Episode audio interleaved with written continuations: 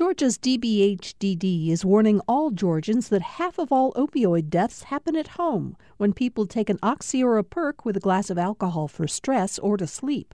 Learn more about protecting families from opioid overdoses at opioidresponse.info.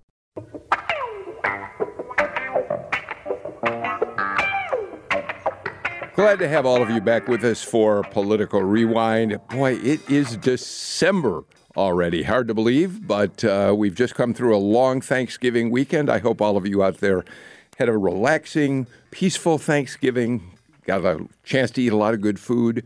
Um, and are ready to get back to hearing about politics again. I know our panelists in the studio today are ready to go again. They include Jim Galloway. He, of course, is the lead political writer for the Atlanta Journal Constitution. He files his stories in the newspaper on Wednesdays and Sundays, and he oversees the Political Insider blog. Did you eat a lot of good turkey? Yeah, and as as you know, I just finished the leftovers of the leftovers yeah. of the leftovers. uh, yeah, Galloway came here early and brought in some turkey tetrazzini that yeah, you made yourself. Yeah, I did. I okay. did a Betty Crocker recipe. okay, well there you go. With uh, sherry. With sherry. Listen, we've got a double header from the AJC today. Tia Mitchell is uh, settled in in Washington, where she's going to start reporting uh, for the AJC. Tia, thank you for joining us by phone today. Of course. Thanks for having me. Yeah, we're going to get to you in just a minute because you just filed a story about Doug Collins that we want to talk about in a couple of minutes. Um, also with us today in the studio, uh, Charles Cook. he is one of the top immigration lawyers in the Southeast, but he's also a very savvy political observer and analyst, and we're glad to have you here. You had uh, your family with you. How many grandchildren? Did you have all your grandchildren? I had all you? seven of my grandchildren here this weekend. It was delightful. Well, wow, that's fabulous. I know I don't look as old as Jim. No, if you're if you're watching on Facebook Live, you look at Cook and say, "There's no way this guy could have seven grandchildren." Edward Lindsay is here. Uh, Edward, you had your uh, your uh, three sons all gathered around the Thanksgiving table. Three sons, one daughter-in-law, one girlfriend, and one grand dog. well, it is time to get started talking about politics. As we do, by the way, just a couple of quick notes. Uh, first of all, we're going to be traveling up to Athens tomorrow. The Political Rewind team is going to do our show out of WUGA, our affiliate out there. And I'm excited that we will have a big news announcement to make about Political Rewind when we're in the studios tomorrow at 2 o'clock. So I hope you'll join us for that show and hear the news that we're uh, looking forward to bringing to you. Um, that's enough announcements for now. Let's just get right into the uh, uh, conversation for today. Tia, let me start, if I may, with you because you did just file a piece on uh, Representative Doug Collins, who is has now the action is returning to the Judiciary Committee with uh, Jerrold Nadler's committee convening on Wednesday to begin deliberating over potential articles of impeachment. Collins moves back into the position as the president's chief a defender. Uh, and uh, tell us a little bit about the story you just filed uh, at the uh, Insider blog. Yes, so you're right. You know, now that impeachment is entering its next phase, it's landing in the Judiciary Committee, which is the committee that is tasked with if there are going to be articles of impeachment, formal charges against the president. That's the committee that would draft them and send them to the House floor. And uh, Representative Collins of Gainesville, Georgia, is the ranking Republican on the committee. And you know the way Congress is set up, the that that top leader, even though Democrats are in control, as the top Republican on the committee, he still gets a lot of power on the committee. He gets a lot of say so on the committee. And he's going to get a lot of time to talk when the committee meets. You uh, quote him in your piece as uh, telling the AJC, it's easy to argue when you have truth on your side, whether that shows me as a defender of the president, which it is, or whether that shows me in our Republican conference is tired of the attacks from the Democrats on a duly elected president for what is no reason for impeachment, then so be it. Uh, before we all talk, let's also listen to a couple of sound bites from Doug Collins over the weekend. He did uh, Chris Wallace's show on Fox News. Uh, first, uh, he will talk about the fact that he has a first witness that he is going to ask Nadler to call on Wednesday. First and foremost, the first person who needs to testify is Adam Schiff. Adam Schiff is the author of this report. Adam Schiff has been the author of many things, um, a lot of them found to be false over the past couple of years, but he's going to be the author of this report. He's compared himself in the past to a special counsel. This is what he said he was doing. Well, if we go back to Clinton and, and even back to Nixon, but in Clinton, Ken Starr was a special counsel. He presented a report that we're going to get as uh, judiciary. He actually came and sat and testified under oath and took questions from all sides, including the White House. My first and foremost witness is Adam Schiff. All right discuss amongst yourselves. Uh, number, number, one, I think he broke, broke a couple speed limits yeah. there. Yeah. Uh, uh, Is he from New York? That's what I just want to know. It's, that was fast. You know, when you listen to podcasts and you get, increase the speed to one and a half or two, that's Collins all the time. But go ahead. yeah, yeah, it's it's. Uh, look, he, he realizes he, it, this is a really interesting moment for, for, for, for, for Georgia because Doug Collins is kind of at the nexus of the two most important political stories of of well, could be our you know of, of possibly of the of the decade. Uh, I mean, he's he's he's already made it clear that he intends to to to run for, run for U.S. Senate, or at least he didn't rule it rule it out in that same same interview, and and of course he's going to be the the, the primary face of of of, of the Trump defense. Uh, hey, Tia, would you, in, in your in, when you talk to when you talk to Doug, um, uh, or Representative Collins, did you did you uh, did you pick up any any more hints that he he actually intends to make a, a U.S. Senate run? He is being very um, cautious about what he says about that. So when I asked him, and he's given the same answer even this past Sunday on Fox News, he's saying, you know, right now He's focused on impeachment. When the governor decides who he's going to choose, and as we know, all indications are the governor is not going to choose Representative Collins. Um, he says once that choice happens, he'll decide next steps. Um, you know, he's just kind of being very non-committal, but you know, I think it goes without saying that even to float that he would consider running for the seat if he's not chosen says a lot.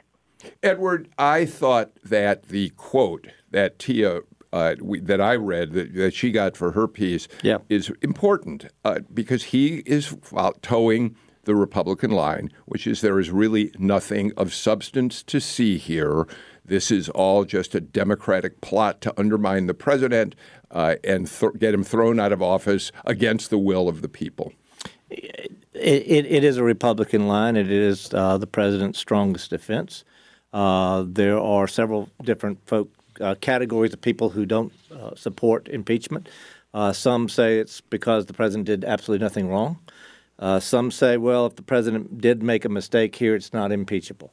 And he is basically standing up and saying this is not an impeachable offense. Let's move on to something important.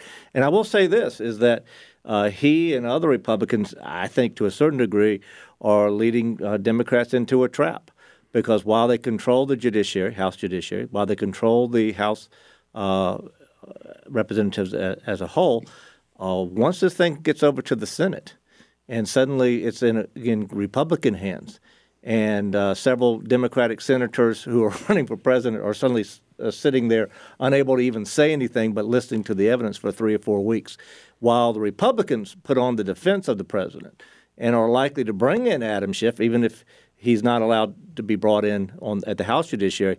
Uh, Doug is planting the seeds right now for bringing Adam Schiff in and putting his conduct over the last couple of years uh, squarely uh, within the crosshairs, as well as some others folks such as uh, Hunter Biden and even the former vice president. So, you know, he's sort of laying the groundwork uh, for a potential trap of Democrats. Um, Chuck, we see no reason why the Democratic chair of the Judiciary Committee uh, is going to accede to the Republican requests that Schiff be the first witness. I, I don't know the I, I have to admit, and maybe Tia does know this, or Jim, you may. I don't know to what extent the committee is is uh, required to honor the witness list of the opposing party, to what extent they want to honor it simply to look like they're being fair or not. But I would imagine that calling Schiff as witness number one is probably not in in Nadler's plan right now. No, I, I would imagine he's not going to be called as a witness. I, am pretty sure they cannot subpoena him because he's actually sitting in Congress, so he's Yeah. not subpoenable Yeah. at this point. And you know that that again plays into the Republican uh, vision of what's happening here. Uh, and I love the way that Ed summarized it here. Well, even if he did some something, it's not that bad. Um, and I just keep thinking back to that uh, what happened during the Obama presidency, Benghazi. You know, this, the Republicans have set themselves up by spending years going after the Benghazi issue, which in retrospect doesn't seem nearly as bad as soliciting foreign aid for a U.S. election. Uh, this is, uh, I, I think Ed is right. I think the Democrats, who routinely screw up one person parades, uh, could easily get end up on the short side of this stick if it gets over to the Senate. Uh, but I do not see Adam Schiff testifying either in the House or in the Senate, uh, which makes him a great foil going forward. Yeah. Do, do, you- do you know the answer? I mean, is is uh, I know that we've got uh, a we've got uh, uh, several constitutional scholars who are going to be, make up the first witness uh, list on That'll Wednesday. be great TV. yeah, law professors, nothing better than that. But, but, but, Must but, see TV. But will, will, will actually, actually will Adam Smith make a formal presentation of his committee Adam findings? Schiff, yeah. Ad- and so um, to answer the the question, there's two things. Number one, in the rules that laid out kind of how the impeachment process would move forward, that the House has approved.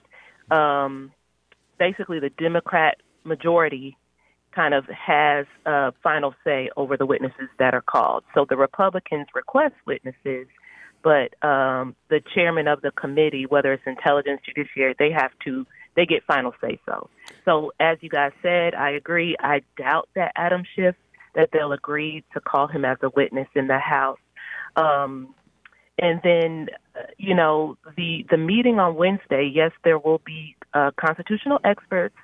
Um, that's one of the points raised by Representative Collins because he says of the four people kind of uh, listed to speak, three of them are kind of left leaning, and only one of them is kind of a conservative constitutional scholar, um, which again is according to House rules. Democrats are in the majority; they get the most say over who gets to speak.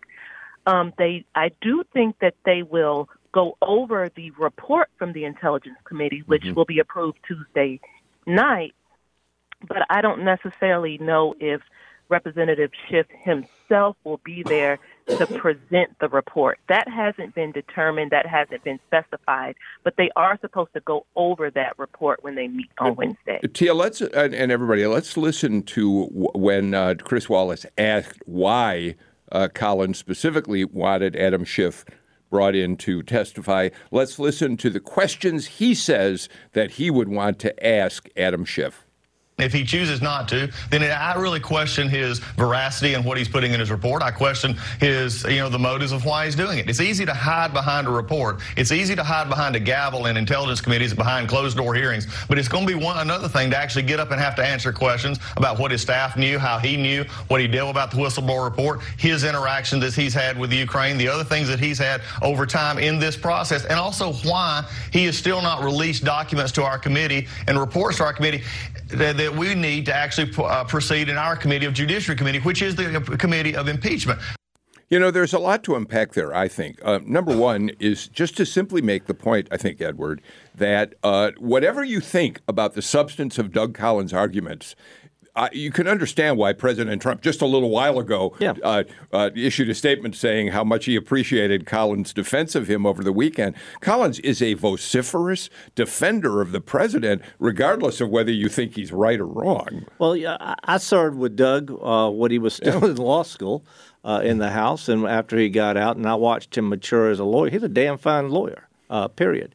Uh, and he will be a strong defender of the president uh, in the House Judiciary Committee. And um, and quite frankly, from a procedural standpoint, he's got a point as he laid out in that uh, previous impeachment proceedings in the House, uh, where there was a special prosecutor, you had the special prosecutor come and lay out the evidence uh, to the uh, committee. And in this particular case, uh, Adam Schiff has made a point that he is in effect the special prosecutor, and so he's got a he's got a legitimate point that I think people need to pay attention to. So let's pick up Yeah, on that. um, but you know, it- it- true. He's he's is he he's the head of the special prosecutor, which is the entire committee, Mm-hmm. and he will be presenting a very detailed report, as we understand it, of all the facts that led up as part of their investigation, including. I think all of the closed door testimony uh, that's releasable to the public. So all that's going to be there. I I found what Doug Collins said uh, to be very quick and to be absolutely meaningless. He, he, he, he literally threw a whole bunch of statements out there without any context to any of them at all. Well, he is referring clearly, Jim, uh, to the fact that the Republicans have tried to make the argument. The Republicans have seized upon the fact that the whistleblower, we, we have learned, I think it was the New York Times that reported it first, that the whistleblower did contact members of the uh, Intelligence Committee to find out how to proceed uh, with uh, the complaint. Now, And we- and, and, putting it and, in and, context, and it- this, uh, the, the whistleblower was referred to the was told to, to contact the IG. yeah. Right. Uh, because the Justice Department had already said we're not taking this seriously. So Republicans have seized upon this to try to make the case that this was all a plot hatched by the whistleblower, by Adam Schiff. Schiff claims to have never met him, but that's clearly one of these that uh, that Collins was referring to, alluding to in that list of uh, questions. Right, right. Uh, listen, I, I've got a question for Ed here, and and just because you're the Yeah. only one in, in this in the studio who has a has a as who has acted as a lawyer while serving as a representative. Yeah, I mean, and, and we we've described Doug Collins as as as Trump's attorney on the on the House Judiciary Committee. Is that a seamless role? Uh, acting as a president's attorney and representing you, the constituents of the Ninth District? Well, actually, technically, he's not his attorney. I mean, he's acting sure. as his Yeah. advocate here.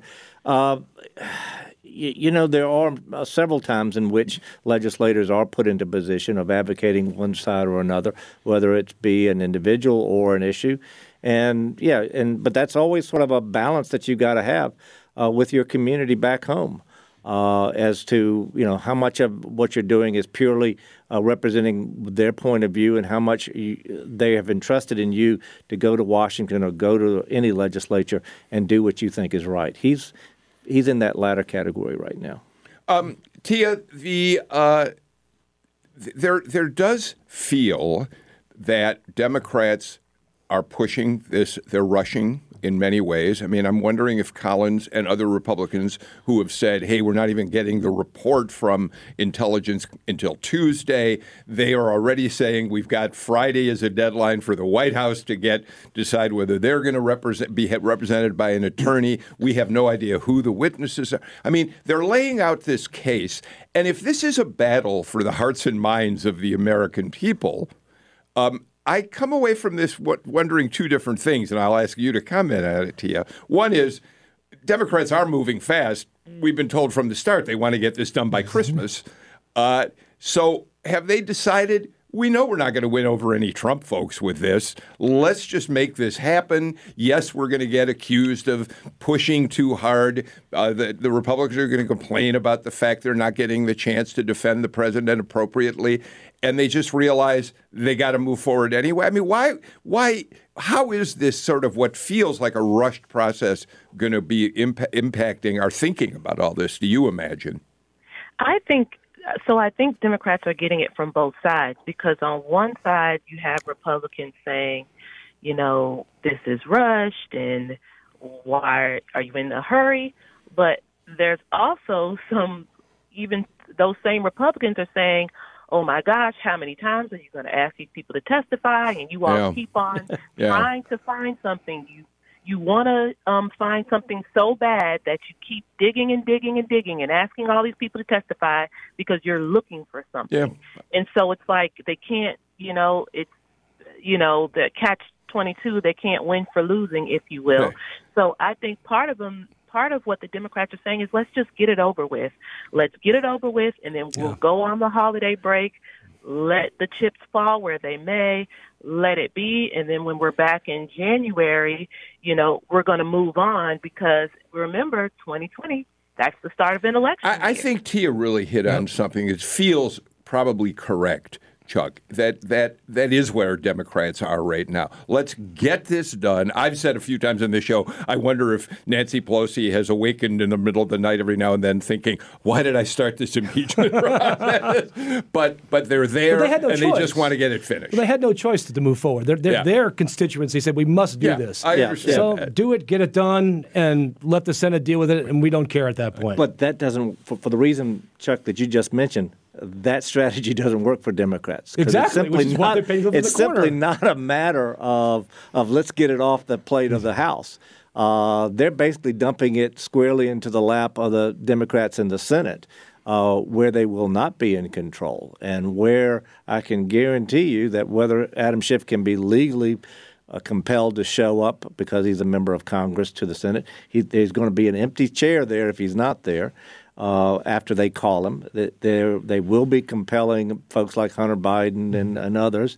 And a lot of folks who want to be president are going to be stuck sitting in the Senate, while the Republicans, while the, the president's side is being presented probably 80% of the time in January in the Senate. So it's, it's a dangerous situation. And and as you said, they don't really have much choice because their base is is, is demanding it. They actually had one congresswoman, I think from Michigan, who had the audacity to say, "This may not be such a good idea. Let's just censure the president and move on."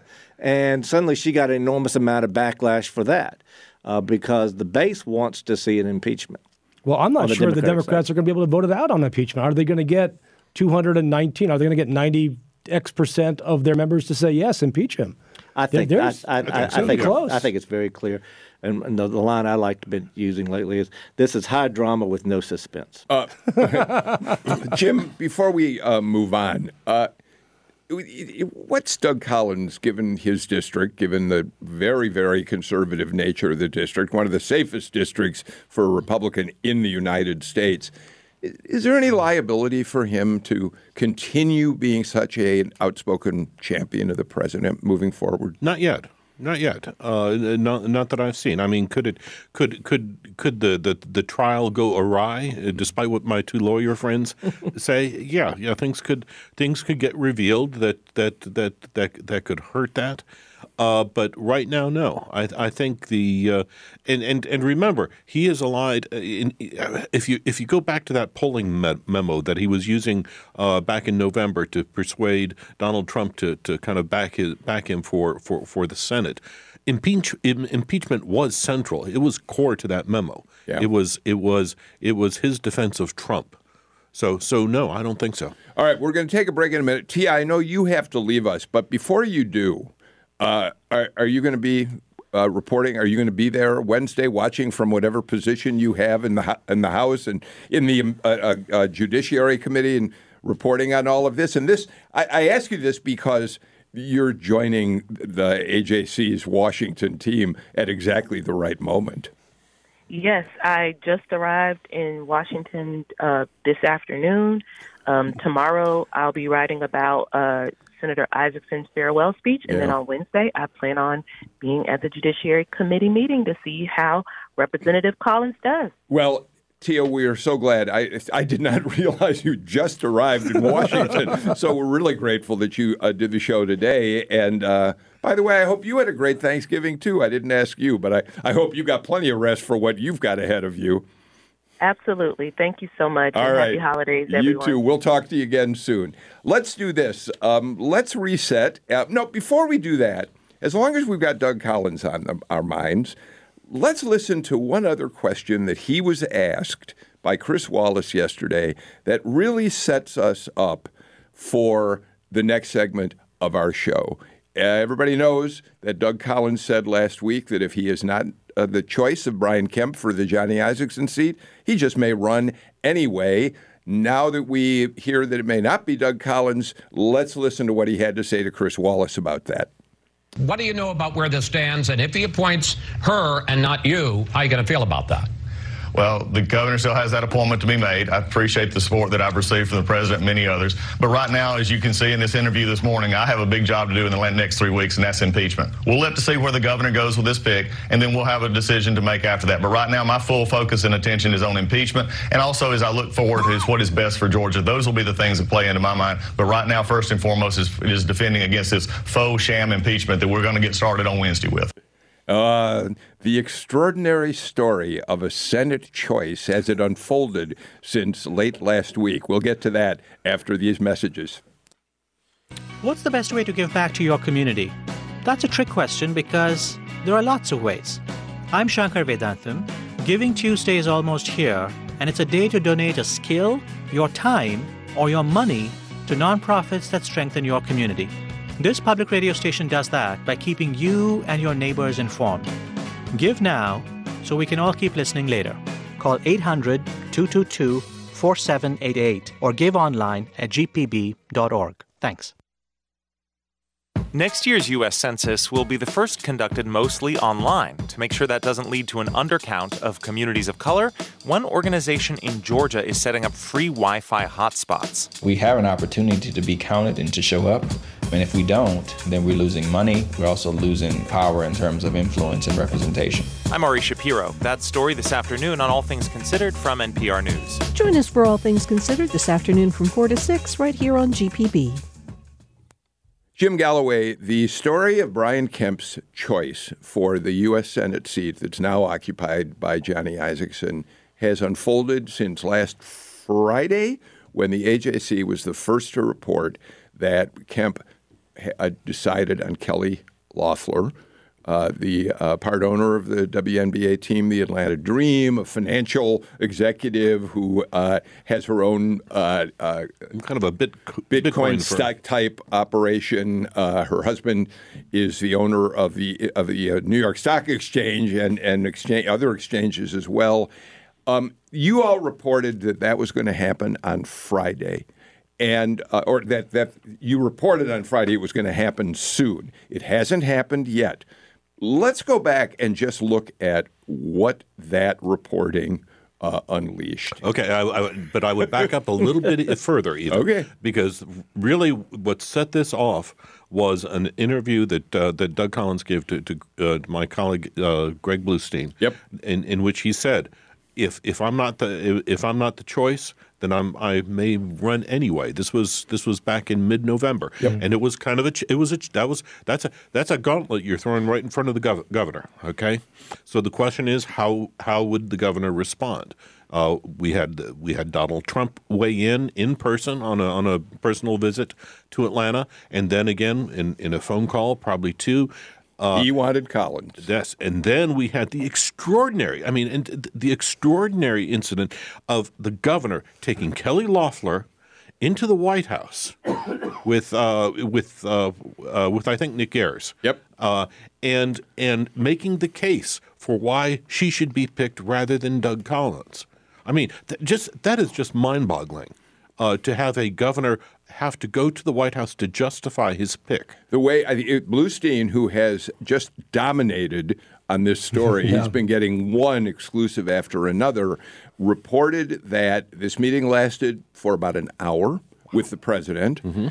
That uh, apparently the president, it was not a friendly meeting. It did not go well, and and Bluestein reports that by the end of it, the president essentially said, "If you already knew you were going to pick her, why did you come to see me?" So it did not end well.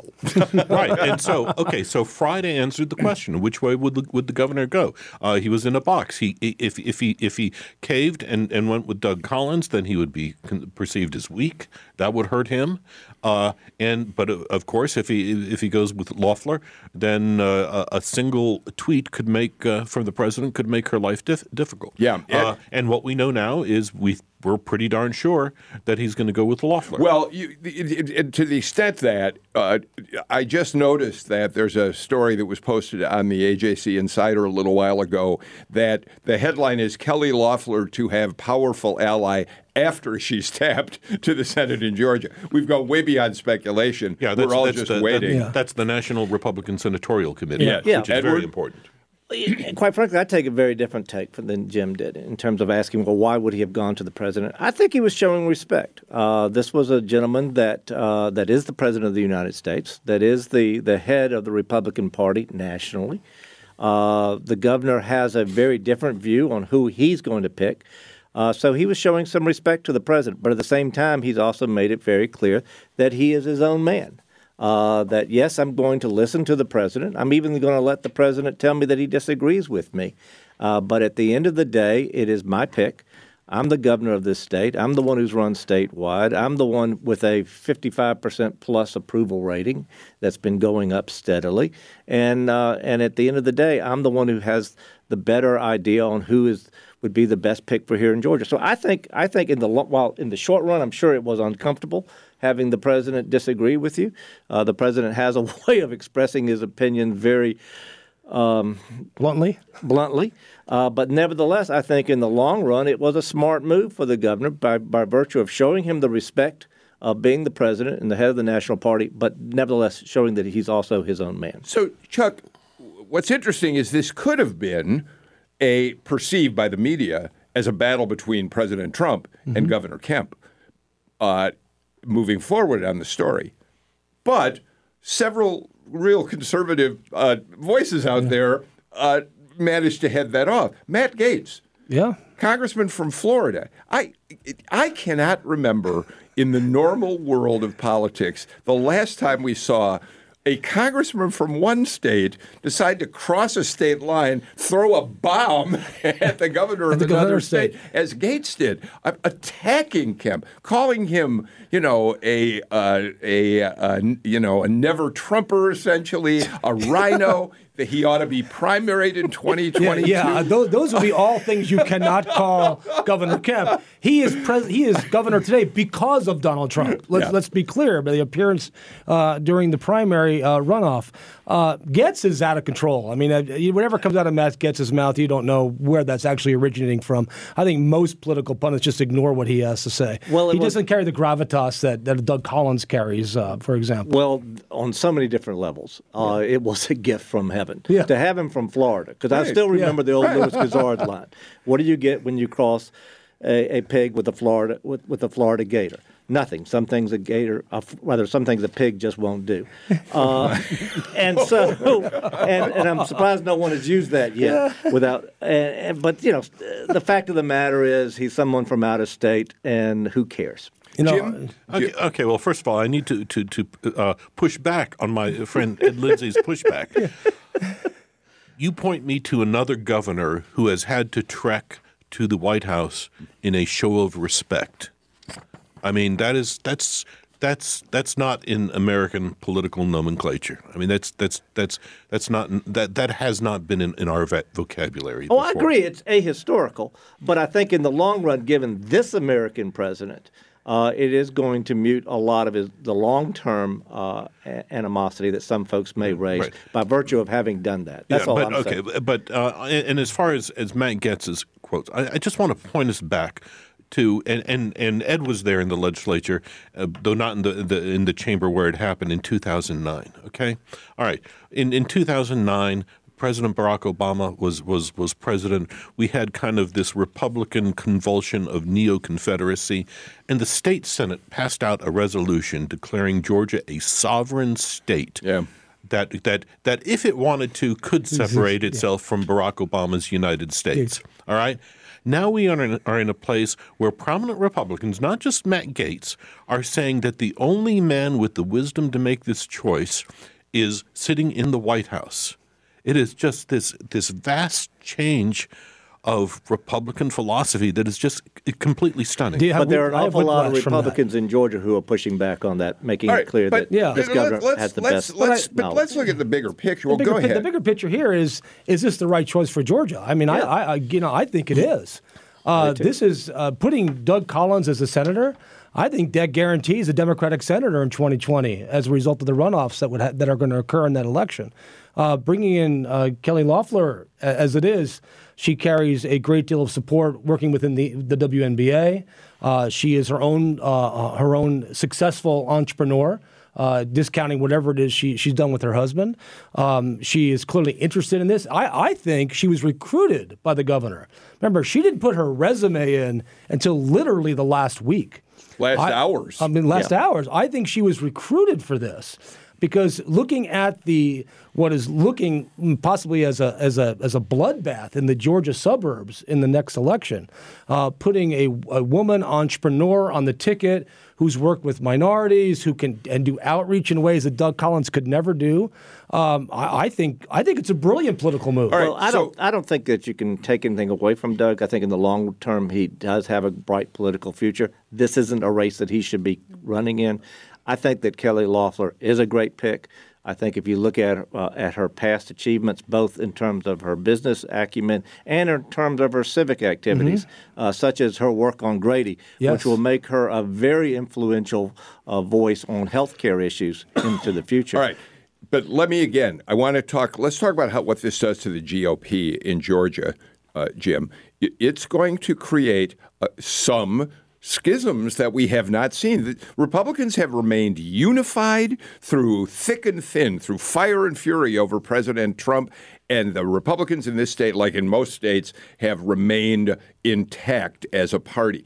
This potentially pits the most conservative Republicans, the most Trump loyal Republicans against uh, the what you, I- for want of a better word, more moderate uh, uh, folks in the Right, party. and and some of that resentment might be dimmed when when Kelly Loeffler votes against him, uh, uh, votes to acquit Trump Yes. in an impeachment trial. Yes. All right, Yes. so, Yes. so a lot of that will go away, but there still remains um, in uh, within the Georgia GOP this huge divide that's uh, that's growing ever wider between rural rural Georgia and and suburban urban Georgia.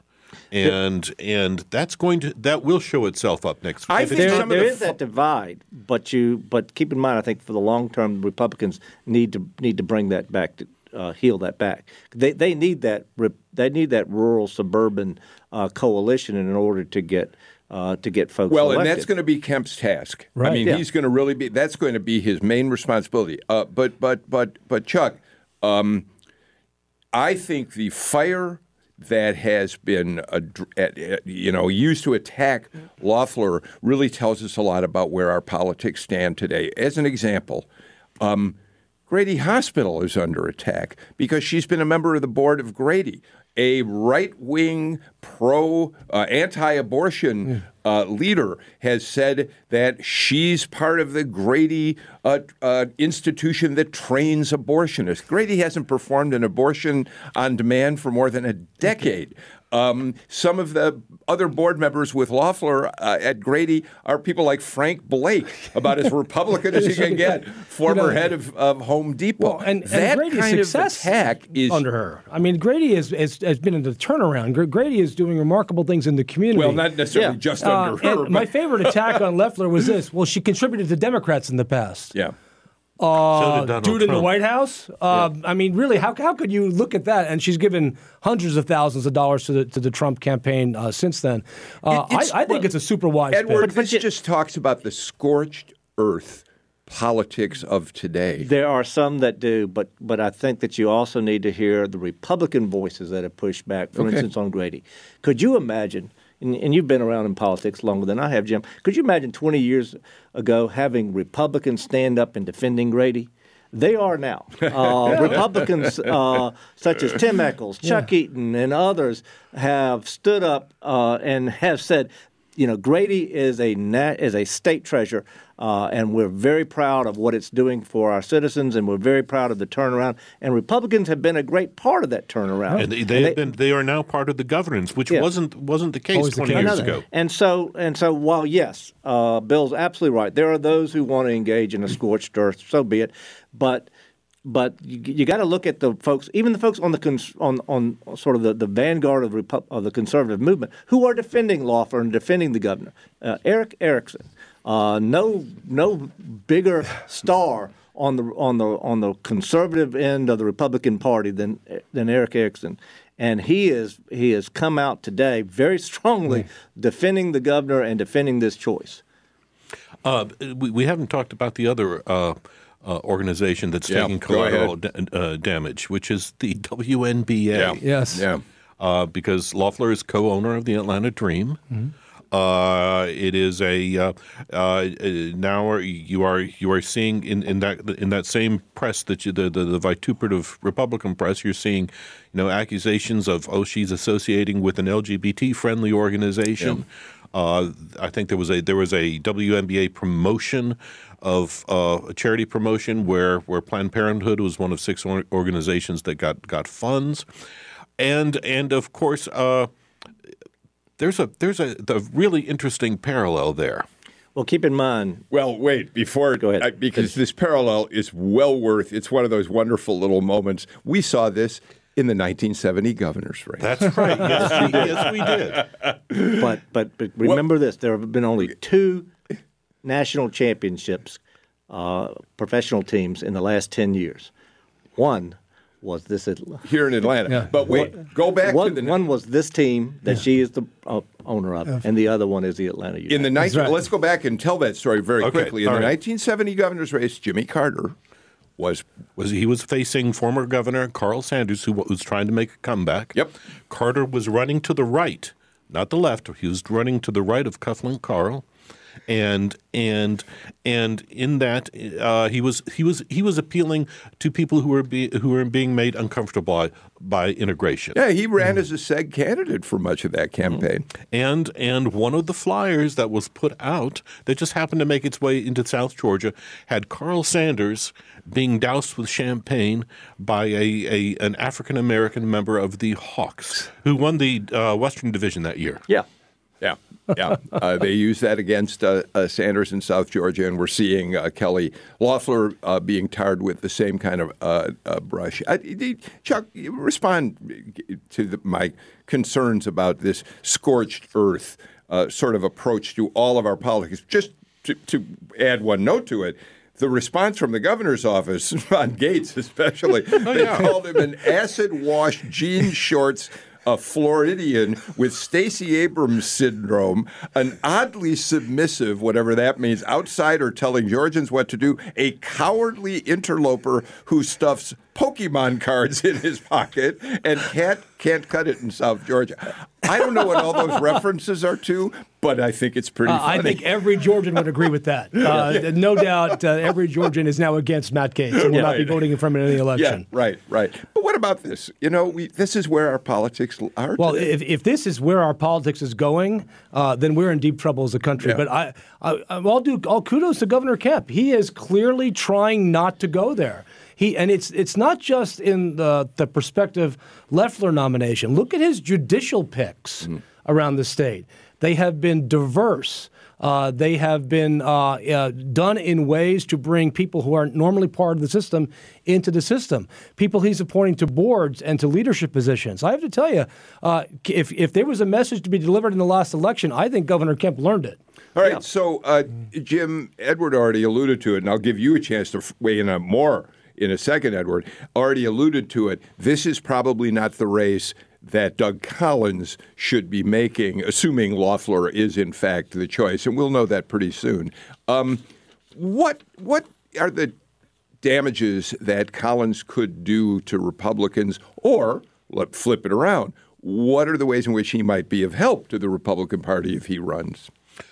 against Uh, let me see. I, I, I, here, here's let, let me at least kind of chart out where, where I think this might be headed. Okay, uh, Doug Collins has a choice to make whether to jump into the Senate race or not. A lot of it will depend on where he gets where he can raise his money from.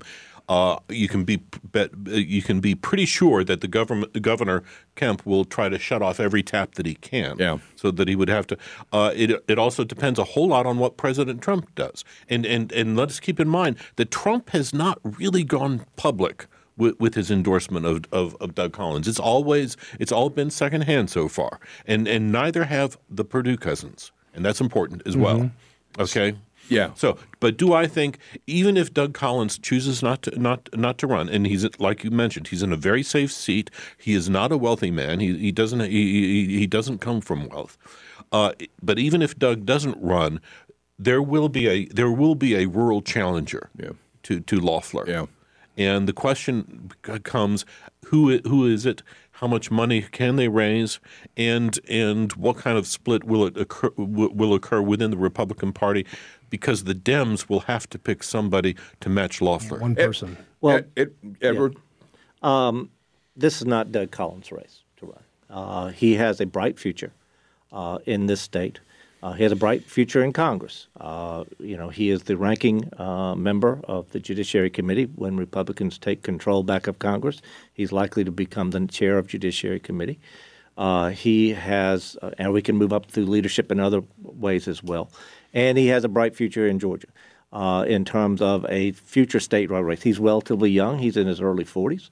Uh, so that a gubernatorial race in 2026 or a Senate race somewhere down the road is still well within his timeline. He does not need to be making this race. Uh, I do understand him showing a little bit of deference to those who are supporting him and not taking his name out immediately. But hopefully, uh, shortly after uh, Loeffler is picked and uh, shortly after he finishes what he needs to be doing to defend the president in the House Judiciary Committee, he'll step up and say, uh, This is not my year, and I'm going to be backing Loeffler. He will earn a great amount of goodwill.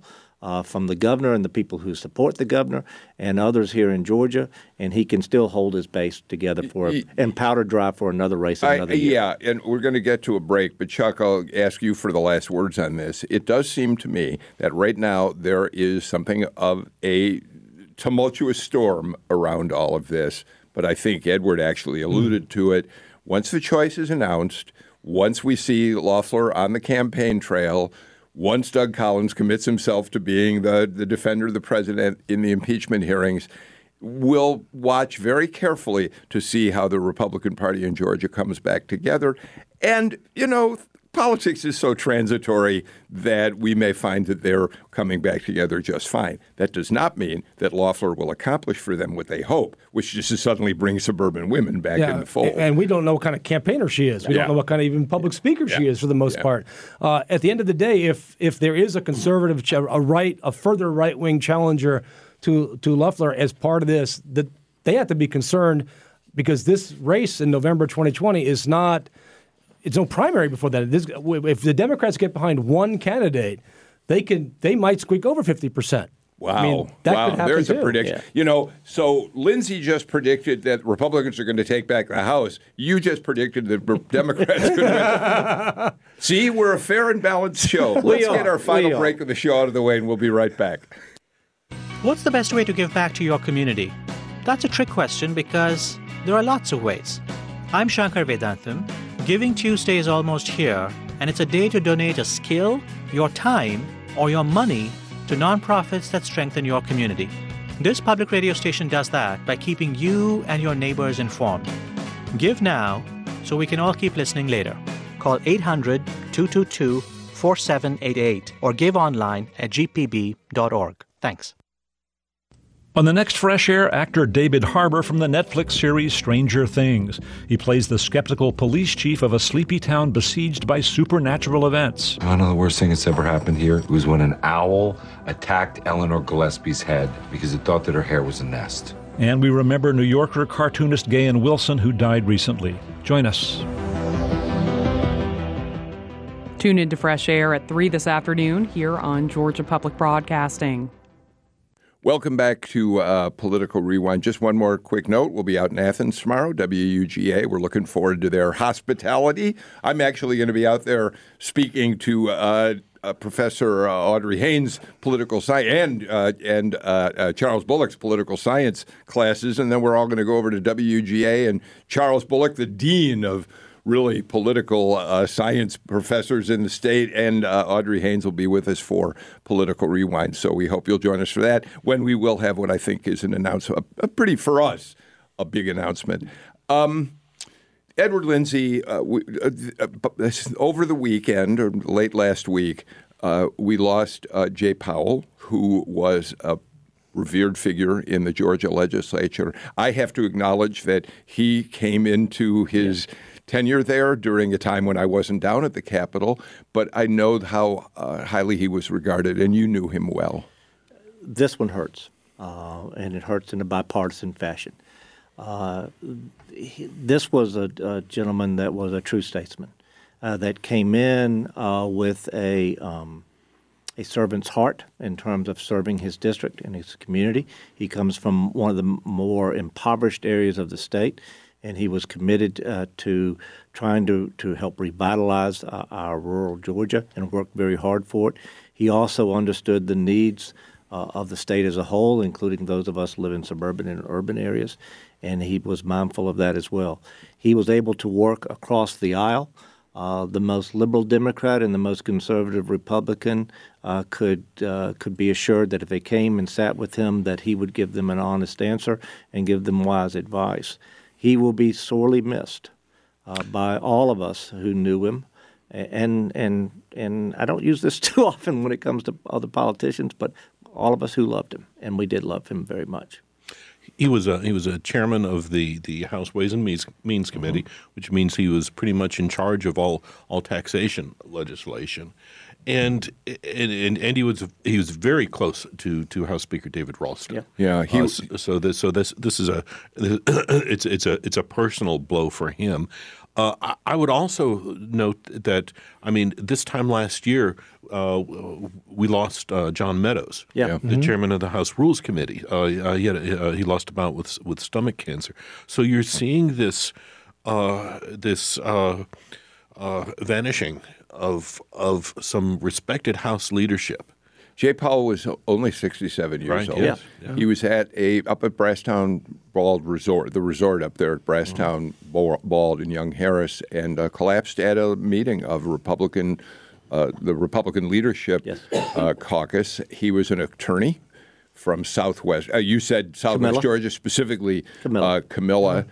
And Brian Kemp issued a statement. The governor said his loss is devastating to the state of Georgia. So I, I, I did want to just make a mention of, uh, yeah. of his passing and uh, send our condolences out to, to, all of the people like you, Edward Lindsey, yeah. who cared about him greatly, his family, of yeah. course. When we talk about divisions, uh, we need to make sure that uh, folks who are uh, folks who, who built bridges are recognized. All right. Um, one final note uh, Chuck Cook just handed me his phone where he had a tweet up from your colleague, Greg Bluestein uh, saying what we have all been kind of told uh, uh, quietly that at 10 a.m. on Wednesday morning, Governor Kemp will hold a news event in which he will announce he is a, he is appointing Kelly Loeffler to uh, take Johnny Isakson's seat. This will come after uh, the Senate tomorrow, uh, the U.S. Senate, mm-hmm. pays tribute to Johnny at 2:30 in the afternoon for his long years of service. So on Wednesday,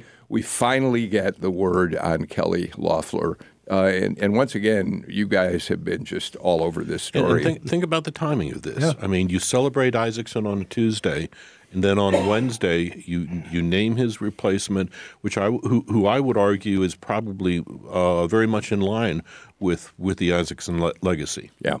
All right, that's it um, for uh, today. You know, there are very few shows when we have like basically two topics and we could fill three hours. Uh, this was one of them, and I really appreciate the conversation. Uh, Chuck Cook, thank you for being here. Thank Edward you. Lindsey, you as well. Galloway, I'll see you again for our show on Friday. But my gosh, that's so far from now. We got lots of shows between I wonder now what we'll and talk about. What will we talk about? and I'll see all of you uh, back here for our show tomorrow at two o'clock when we'll be coming to you from the studios of WUGA. I'm Bill Nigut. Have a great evening.